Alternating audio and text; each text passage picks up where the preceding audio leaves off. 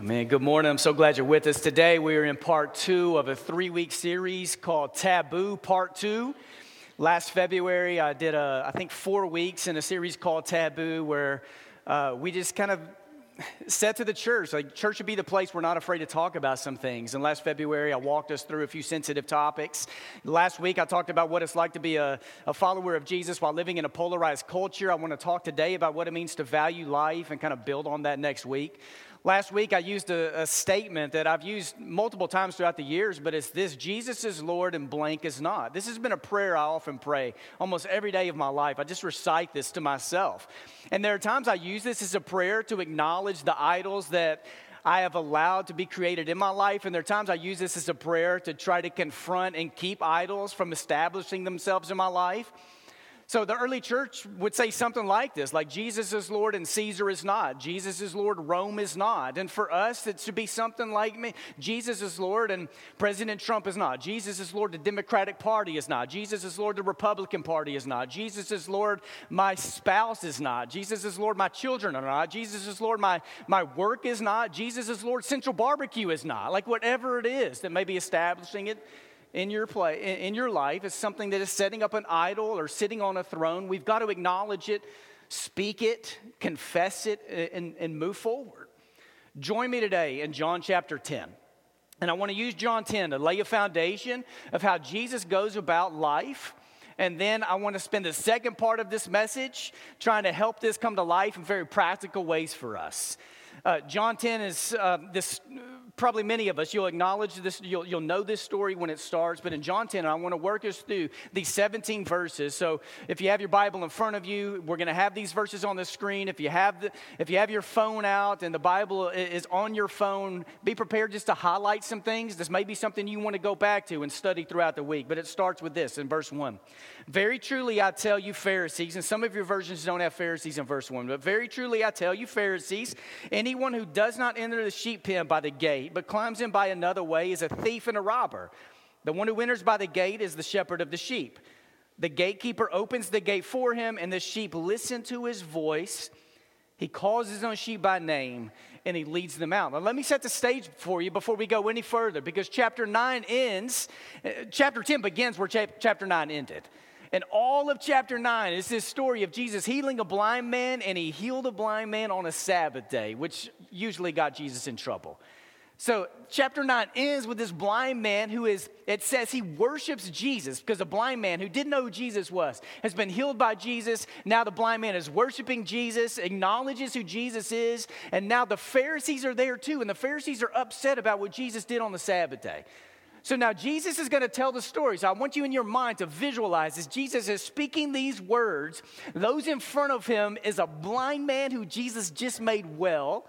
So that guy has received all of this with really great news. His life has been forever changed.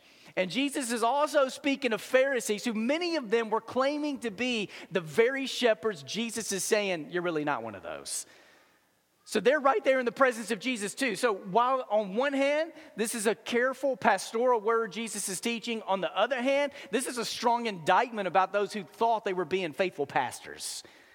So verse four, when he has brought out all his own, the shepherd, he goes on ahead of them, and his sheep follow him because they know his voice. But they will never follow a stranger. In fact, they will run away from him because they do not recognize a stranger's voice.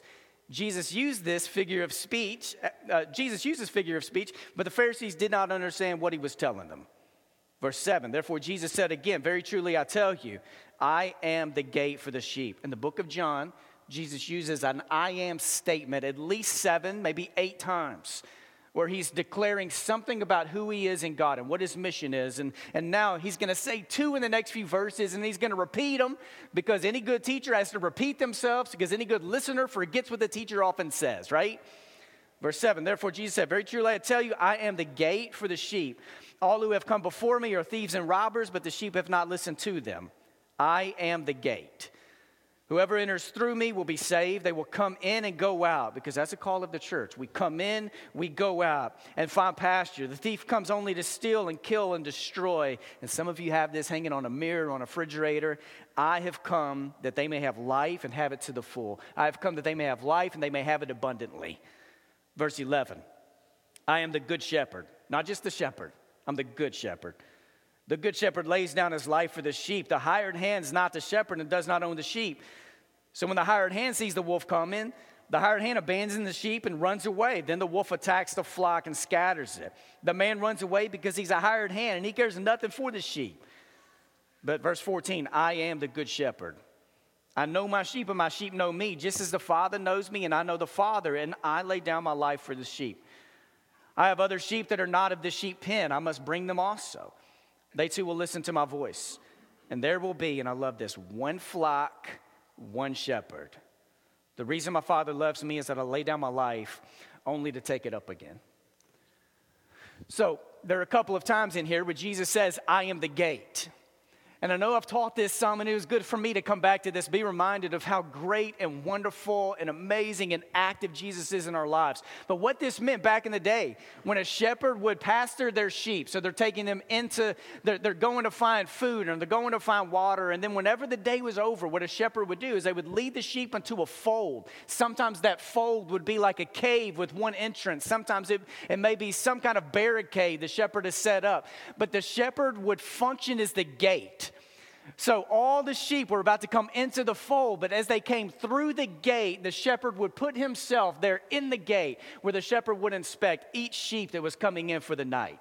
The shepherd would take the sheep into his hands, and I love this, and some of you need this today, just in your life, to know how great God is for you and what he wants for you, is that the sheep would take them in, and the, she- she- uh, the shepherd would take that sheep into his arms, and the shepherd would you know, comb the hair of the sheep and, and pull out any any thorns uh, that had, that were caught in the sheep. And the shepherd would uh, fix any broken bones and take care of the, and, and anoint oil on the, the nose and the face of the sheep, because flies would fly around the sheep and would like literally drive it nuts to where it's banging its head on rocks. So that shepherd would tend to each sheep as they went into the fold for the night. And then after all the sheep went into the fold, the shepherd would lay down and would literally become the gate, to where if any wolf or any uh, any lion or any thief wanted to come in, th- they would literally have to go over the shepherd's dead body to get to the sheep. So as the sheep would come in, the shepherd was the gate to tend to each sheep that was coming in for the night. And once the sheep were in, the shepherd would become the gate that would protect and make sure nothing came in to harm the sheep. This is what Jesus is for us too. Tends to us, nurtures us, and once we're in, protects us, provides security. And for Jesus in his teaching, it's not just that he's the gate, he's also the good shepherd. He is the one who leads his people who are listening for his voice and know the voice of Jesus when the voice of Jesus comes, to where Jesus is leading us out to find whatever we need to nurture our lives, food and water and, and, and things like that. Jesus is the gate and Jesus is the good shepherd. So when I became passionate about evangelism late in high school, and as I've told you before, when I was working at a C C's Pizza my senior year of high school, which became one of the primary places for evangelism in my life, I witnessed hundreds of people come to the Lord through that C C's Pizza in Mesquite, Texas. And after feeding people all the buffet food that they would come, we would have Bible studies happening in all these rooms in the back of that, of that C C's. And John ten is often what I would use to help lead people to the Lord. I would place John ten in front of people who knew something about the Bible, and I would place it in front of people who knew nothing about the Bible, and I would talk about how good Jesus is as the good shepherd, and how good Jesus is as the gate who welcomes us into a fold. And, and John ten, one through seventeen also says, Jesus says, like, the shepherd needs to go out and find those who aren't in. So Jesus is the one searching for those who are lost and disconnected and don't know who God is. And hopefully it's a text that performs for you in some way today too. In John ten ten, Jesus says this. What the shepherd does is he's come to give you an abundant life. And abundant life is something that begins now. It's not just something you get one day. Abundant life is a life of meaning and purpose and worth. And this is what so many of us want. I want this to be my legacy for my children. I want this to be the legacy wherever it is I get to preach the gospel. Is that what Jesus has to offer you and what he wants to invite you into is this abundant life. A life that is full of meaning and purpose in God. And we spend most of our lives trying to find this, this kind of meaning and purpose and worth. I remember about ten or eleven years ago, I was about to preach a sermon here on purpose and worth. And I remember sitting over on my shelf was Rick Warren's book, The Purpose-Driven Life.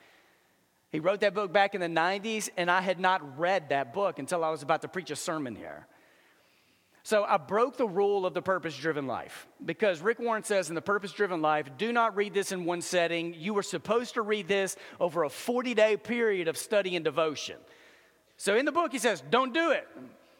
But I did it all in one day. I read like three hundred fifty pages. I wanted to see what this book was all about, because at that time, I knew Rick Warren had sold over forty million copies of the book, meaning he had made well over forty million dollars on this book, The Purpose-Driven Life. He made so much money where Rick and Kay Warren were able to start to reverse tithe. So instead of living on ninety and giving ten, they were living on ten and giving away ninety. Now, his ten percent is probably better than any of our one hundred percent in the room, but still, like, he made so much money he was able to do that. So I was just curious, why would so many people around the world, why were they drawn to the book, and what did they like about the book? So I read it all in one day. And I, I've got to admit, and I don't mean this as a knock on Rick Warren or the book, but there weren't like, there weren't chapters just like blew me away with brand new, fresh content. It was just chapter after chapter of reminders of the promises of God. So I read all of it. And then I remember in the very first pages of the book, here's where, here's what Rick Warren says. So if you picked up The Purpose-Driven Life, which some of you probably read this back in the nineties, and you started reading it, the very first page says this. This is more than a book.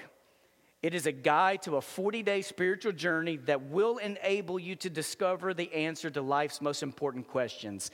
Question, what on earth am I here for? By the end of this journey, you will know God's purpose for your life and will understand the big picture, how all the pieces of your life fit together. And having this perspective will reduce your stress, simplify your decisions, increase your satisfaction, and most important, prepare you for eternity. And if you were reading that, you would say, I think I want that too. Like, that's what I want. And forty million copies later, he tried to fulfill that promise. No, I can't make those same promises to you today, that if you understand John ten, you understand the abundant life, all these things will happen for you, but I think we will understand life better. And when it comes to Jesus and how Jesus went about life, here are three things that I want. I'm going to unpack these for the rest of this time. Life groups meeting today, I encourage you to talk about these three things. When it comes to Jesus and life, when it comes to life and Jesus, here's what we learn from Jesus. Jesus commits to life. Jesus protects life. Jesus nurtures life. He commits to life, protects life, nurtures life. So Jesus wants dead things to come to life. He's committed to it. He wants to protect it, just like that good shepherd. Once they are in the fold, he protects. And once it's there, Jesus wants to nurture it. Jesus saves, and those whom he has saved, he protects what he has saved. He nurtures what he has saved. So is it a leap for me this morning to make an argument now for the rest of this message that if we are followers of Jesus and we take our baptism seriously, that Jesus wants us to do the same? That just as Jesus committed to life and protects life and nurtures life, Jesus is asking us, live your life in a way where you commit to life, you protect life, you nurture life. Commit, protect, nurture. Because I think if most of us were honest, what we would say is, for the most part, we selectively commit to life, we selectively protect life, and we selectively nurture life. So before I go on, I want to help make this into very practical ways for the rest of this message. I want to address a couple of things going on in our culture, uh, and to do that, uh, will you bow your heads and will you pray with me? For God, as I, I speak a few words from here on out, I just I rely on prayers I pray every single week. That your Holy Spirit will work through me in the words I say, to, to touch hearts, to inspire us, to challenge us. And God, if I say anything over the next few minutes that doesn't honor who you are and the truth of who you are and your character, God, in the name of Jesus, may those words fall to the ground and be trampled by you and not be remembered at all. But if I speak words that honor who you are and what your heart beats for, may those words sink deep into our hearts and mess with us and bear great fruit throughout this week. I pray, God, that in this room today that you will keep any filters from flying up, but only a filter that helps us to see Jesus in greater ways. Bless those in this room to have ears to hear, and bless my mouth that speaks. I pray this in the power of the name of Jesus. Amen. So let me work this through some relationships in our lives. Commit, protect, nurture life. In this church, we have nineteen elders, nineteen men who I've gotten to know pretty well over the years. Men I believe in, men I look to, look up to, men who are good husbands, they are good fathers. And one thing I love is that when I sit in leadership meetings with these nineteen elders, they don't sit around talking about how to make this worship experience on Sunday mornings better, or what needs to change in a worship experience. What they want to talk about and what they want to pray about is, how do we pastor people better? How do we help usher people into the heart of God? And I remember the movie The Patriot, Mel Gibson movie, that there's this scene where the priest of the community decided to go join them out in their battle. And what the priest said is, there are times when a shepherd has to tend to the flock, and there are times when a shepherd has to, to protect the sheep. And there are times when shepherds are tending, and there are times where shepherds have to protect. And what I see, I see this lived out in the leaders of this church, where they are committing to the life of people in this room. They want to protect the lives of people in this room, and they want to nurture the lives of people in this room. So what does this look like for, for your children? So a few weeks ago, God gave me a new way to pray for my kids, which just then led me into a new way to pray for you. I found myself in a season of intercession as I would walk this room praying over the church, and as, as I was praying over my children every day, I found myself praying a lot for God to guard hearts, guard hearts, protect hearts. And especially for my kids. My, my kids are twelve and ten now, which blows me away, right? But then my kids come home with questions, like they're being introduced to things and concepts that I wasn't introduced to until later on in my teenage years. And they're coming home asking some big questions about life, which leads me to just one thing to do. Go talk to your mom about it. She's the one who can help you work through this. Uh, uh, not really, but I wanted to do that a lot. But, And, and I just guard their hearts, protect their hearts, guard their hearts, protect their hearts. And one day, it was like the Lord just dropped a new prayer in me. It's, Josh, as you pray for me to guard their hearts, how about you also pray for me to cultivate the heart that I guard? Because it's possible to set up, set up a privacy fence in your house, around your house, yet let your yard get totally out of control. That I want God to guard a heart from the flaming arrows of the enemy, but I'm also asking God to, God, will you cultivate the hearts of my children? Cultivate the hearts that you guard. Nurture the hearts that you guard. For the people in this church, may God protect your hearts and guard your hearts, but also cultivate and nurture what that heart is. So what does this right here look like in your marriages? To commit, to protect, to nurture. Because if you are not exercising in your marriage these things, then, then sooner or later your marriage is out of shape, just like a body's out of shape if there's no exercising going on. And what does this look like in a neighborhood, or whether it's your coworkers? If you live your life trying to think about, what does it mean? What does this look like? Do I do this? How, how do I do this in the world? To commit, to protect, to nurture. What does it look like when you're engaging in relationships with neighbors and coworkers? Because I remember when Casey and I first moved into Binghamton about nine years ago, one of the first Christmases we were away for a week, we reached out to a friend and we said, hey, we're we're gone for a week. Do you mind going and picking up our mail? So we had a friend from this church who went to pick up our mail from our house. And we had already been developing some good relationships with people in our neighborhood. And when we had a neighbor see a complete stranger walking up to our porch to get mail, our neighbor went crazy. Our neighbor came out yelling and screaming, and I'm not, not going to repeat some of the words she said, but she was, who do you think you are? I need to see some I D. What are you doing taking Josh and Miss Casey's mail? And I've seen this neighbor. I saw this neighbor fight before, and I would not get in her. I would hire her to do security at this church. Like she was, I have seen her throw down, and she almost went off on a member of this church for just taking mail. And I remember thinking, she's protecting us maybe better than we're protecting her. But when it comes to the people in our lives, almost every day, what are we doing to commit to speaking life into them, to protect the life that is in them, and to nurture the life that is there? And let me let me kind of peel off a layer and go just a little deeper. This past Thursday, I went to a Black History Month program at Snowden Elementary. Snowden Elementary and Snowden Middle School, but this was the Snowden Elementary part. And the fourth, fifth graders, which Noah, my son, is a part of it, part of them, put on an hour-long performance that was wonderful. I was so proud of them. And in that performance, what they did is they just led us through the decades of most of the twentieth century.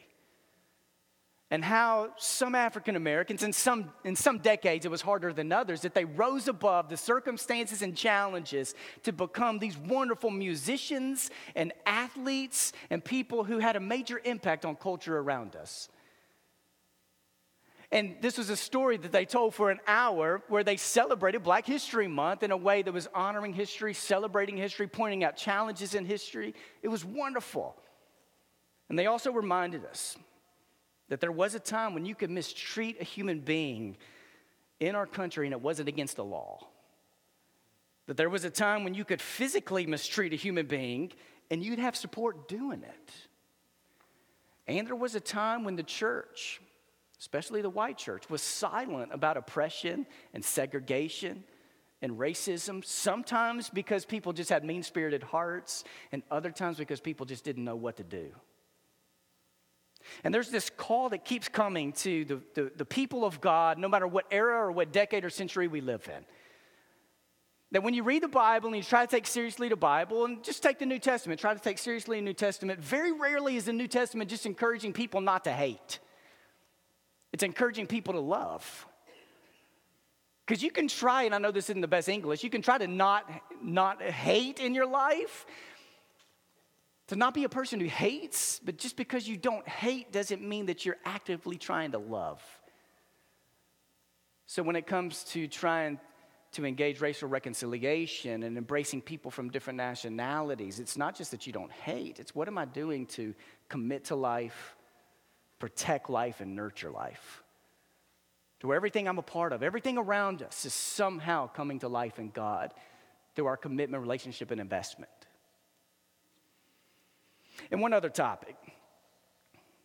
Uh, a lot of times in our culture today, when we hear life, it ends up being a conversation about the unborn or abortion.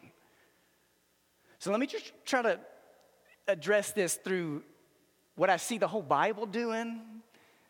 And one of the challenges is some of the categories we work with today weren't really around in the Bible time. The Bible didn't have movements that were what was best for women. This just didn't happen. I mean, by the New Testament, their life was better for women than it was in some parts of the Old Testament and some parts of the New Testament culture, where women had authority and women had places in leadership and women could own businesses and they could actually receive money if their husband died and things like that.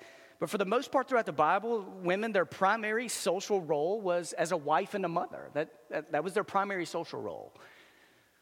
And today, living in the twenty-first century, I know it's different. And we applaud, and I think it's a movement of God, both outside the church and inside the church, how the Spirit of God is bringing men and women to life to use their voices in some powerful ways. In the Bible, children are a great blessing from God. And in the Bible, barrenness and childlessness was often seen as a terrible affliction. Now, I think we are, have been able to move with God that we're more sensitive with the language we use, and Tom kind of addressed it earlier, but like if you're a single woman or a single person in this room, we don't hold the view that, that for you to get to a better place of maturity, you need to be married, or if you're married, that you have to be a husband, I mean, a, a dad or a or a, a, a mother to, to be everything God wants you to be. God is calling you to be who you are, where you are. In the Bible, women found their primary social role as wives and mothers. And in the Bible, nowhere is pregnancy thought to be a problem. In fact, in the Bible, when conception happens and when there is a pregnancy, it is celebrated and there is great joy, whether it's a young mother or an older mother. And here's why. Because people believe that God was a great creator and God is the cultivator of life and God is the author of life, and that the entire pregnancy process is the creative power of God at work, that that this whole pregnancy thing that happens inside of a woman's womb, it's not like God is working a Lego structure, putting pieces together, or God's putting a puzzle together with a lot of pieces. It's that God is taking something so small, and he is developing that over time to be what we call a human being. And for the church and the people of God throughout the Bible, They portray this reality in which abortion would have been unthinkable, and here's why. It was all around them. It was happening. It was happening in the Roman Empire. There were methods for it, and they also lived in a time when you had a child and you didn't want the child because it was born a specific gender, usually female or disabled, that you could get rid of the child, throw it over the wall of a fence, leave the child in the woods, and there would be no negative con- consequences for you at all. And this, these things happen, and you have like pieces like the Didache, which is a, a piece that was written toward the end of the first century, maybe early second century, in which there's a second part of the Didache. And you can you can even look this up and read the whole Didache. And the second part is these things that you should not do, the believers in God should not do. And one of them is you should not murder a child by abortion nor kill that which is born. And it's in a section where it's not just saying for the church, like here are things you don't do. It's just, hey, there's another way the church is called to live. There's another way the church is called to engage culture around us, a new ethic, a new responsibility that is given to you. And the early church responded to life like this. When the early church was at their best, and the early church wasn't always at their best, but when the early church was at its best, the driving question for them was, who is my neighbor? Something they didn't get from Mister Rogers, they got from Jesus. And when the church was at its best, the driving question for them was, who is my neighbor? And this was huge. They got it straight from Jesus. And this, this question, who is my neighbor, had an impact on how the church did friendship in their culture and how they interacted with their family in their culture, how they interacted with co-workers and soldiers throughout the Roman Empire, and how they interacted with the poor and the blind and the lame and widows and single, single mothers and children outside the womb, and children inside the womb. There's a story that comes from Pliny the Younger. He was a governor in the Roman, Roman province, and, and Pliny the Younger was not a believer. So he received this edict from the emperor. Hey, there's some Christians running around your province. You need to do something about it. Well, Pliny the Younger didn't really know anything about Christians. So he sent in spies to a Christian community like, hey, I need you to go find out, like figure out, like what are these people about? What are they doing? We hear about them. We see them doing things, but what are they doing? And the findings, he, what he found out, it's like, man, these, these people, they get together once a week and they sing songs and they pray prayers and they break bread and they engage in fellowship. And what they knew and what they learned from when these Christians got together is they, they remind each other of the oath they took with Jesus. And they try to live out that oath in every day of their lives, just everyday life. And that was an oath they took seriously, which was an oath about a new ethic, a new life, a new responsibility. And it was an oath that led the early church to go find the babies when they were thrown over walls or left in the woods.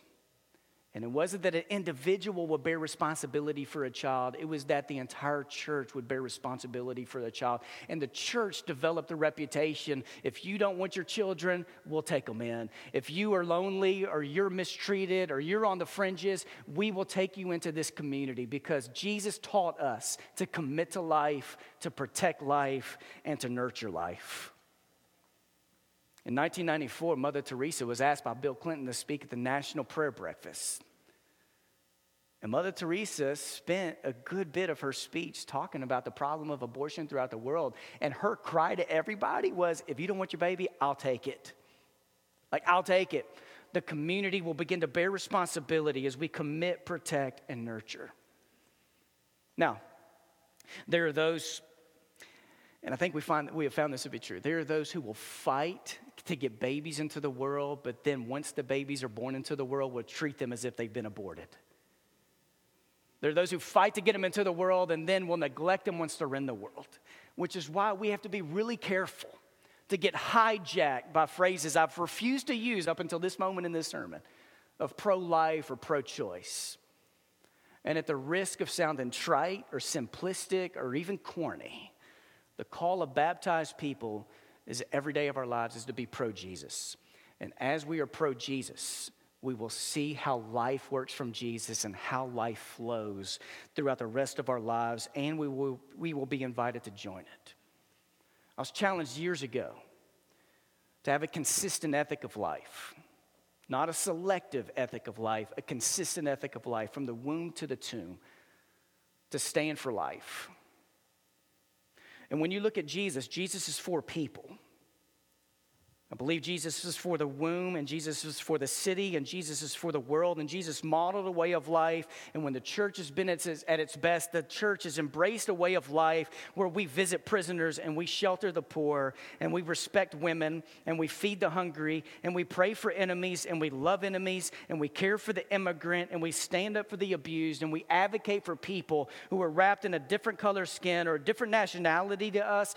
And, and I want you to hear this, and the church has been at its best. Best, when it's been at its best, it has offered forgiveness and a way forward for those who have neglected to do those things in their past, to let them know that whatever you have done is not what defines you for the rest of your life, that Jesus gives us a way forward. And what we know, and hopefully what we get a little bit of today, is to be for life is harder than our culture makes it out to be. And the church rallied. And they gave their allegiance to the kingdom of God as a commitment to p- commit, to protect, and to nurture. So with what is left in your life on this earth, how will you inject life everywhere you go? Because everywhere Jesus went, he injected life into people. So God, right now, if you bow your heads and let's pray. God, right now, I'm asking in this room, for those who are struggling to grasp the beauty and power of life, that you will take hold of them. And for those who in their past have maybe abused any way that you want to honor life, that you will speak words of forgiveness and words over their guilt and shame.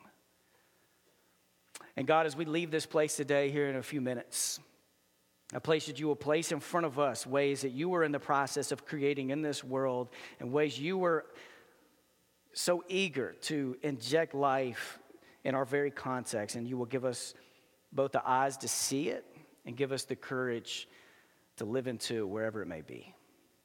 I pray, God, that you give people in this room a handle of something that has been said this morning that they can take hold of, that will nurture their hearts and call us to be a certain kind of people in our communities this week. I pray this in the name of Jesus. Amen. And I want to ask if our elders and prayer leaders will go and surround this room. So we're here to receive you. We're here to speak words of blessings over you. On the tables, you'll find on the four tables in the middle of this room, we have some blank cards, but we also have cards that says Jesus is Lord and blank is not. And you can take those home. You can use those, uh, put them in your wallet, hang them on a mirror, or you may choose, like last week, to write something on there and leave it for me and some of us to pray over throughout this week. But right now, can we stand as a church and let's declare this as an anthem to God.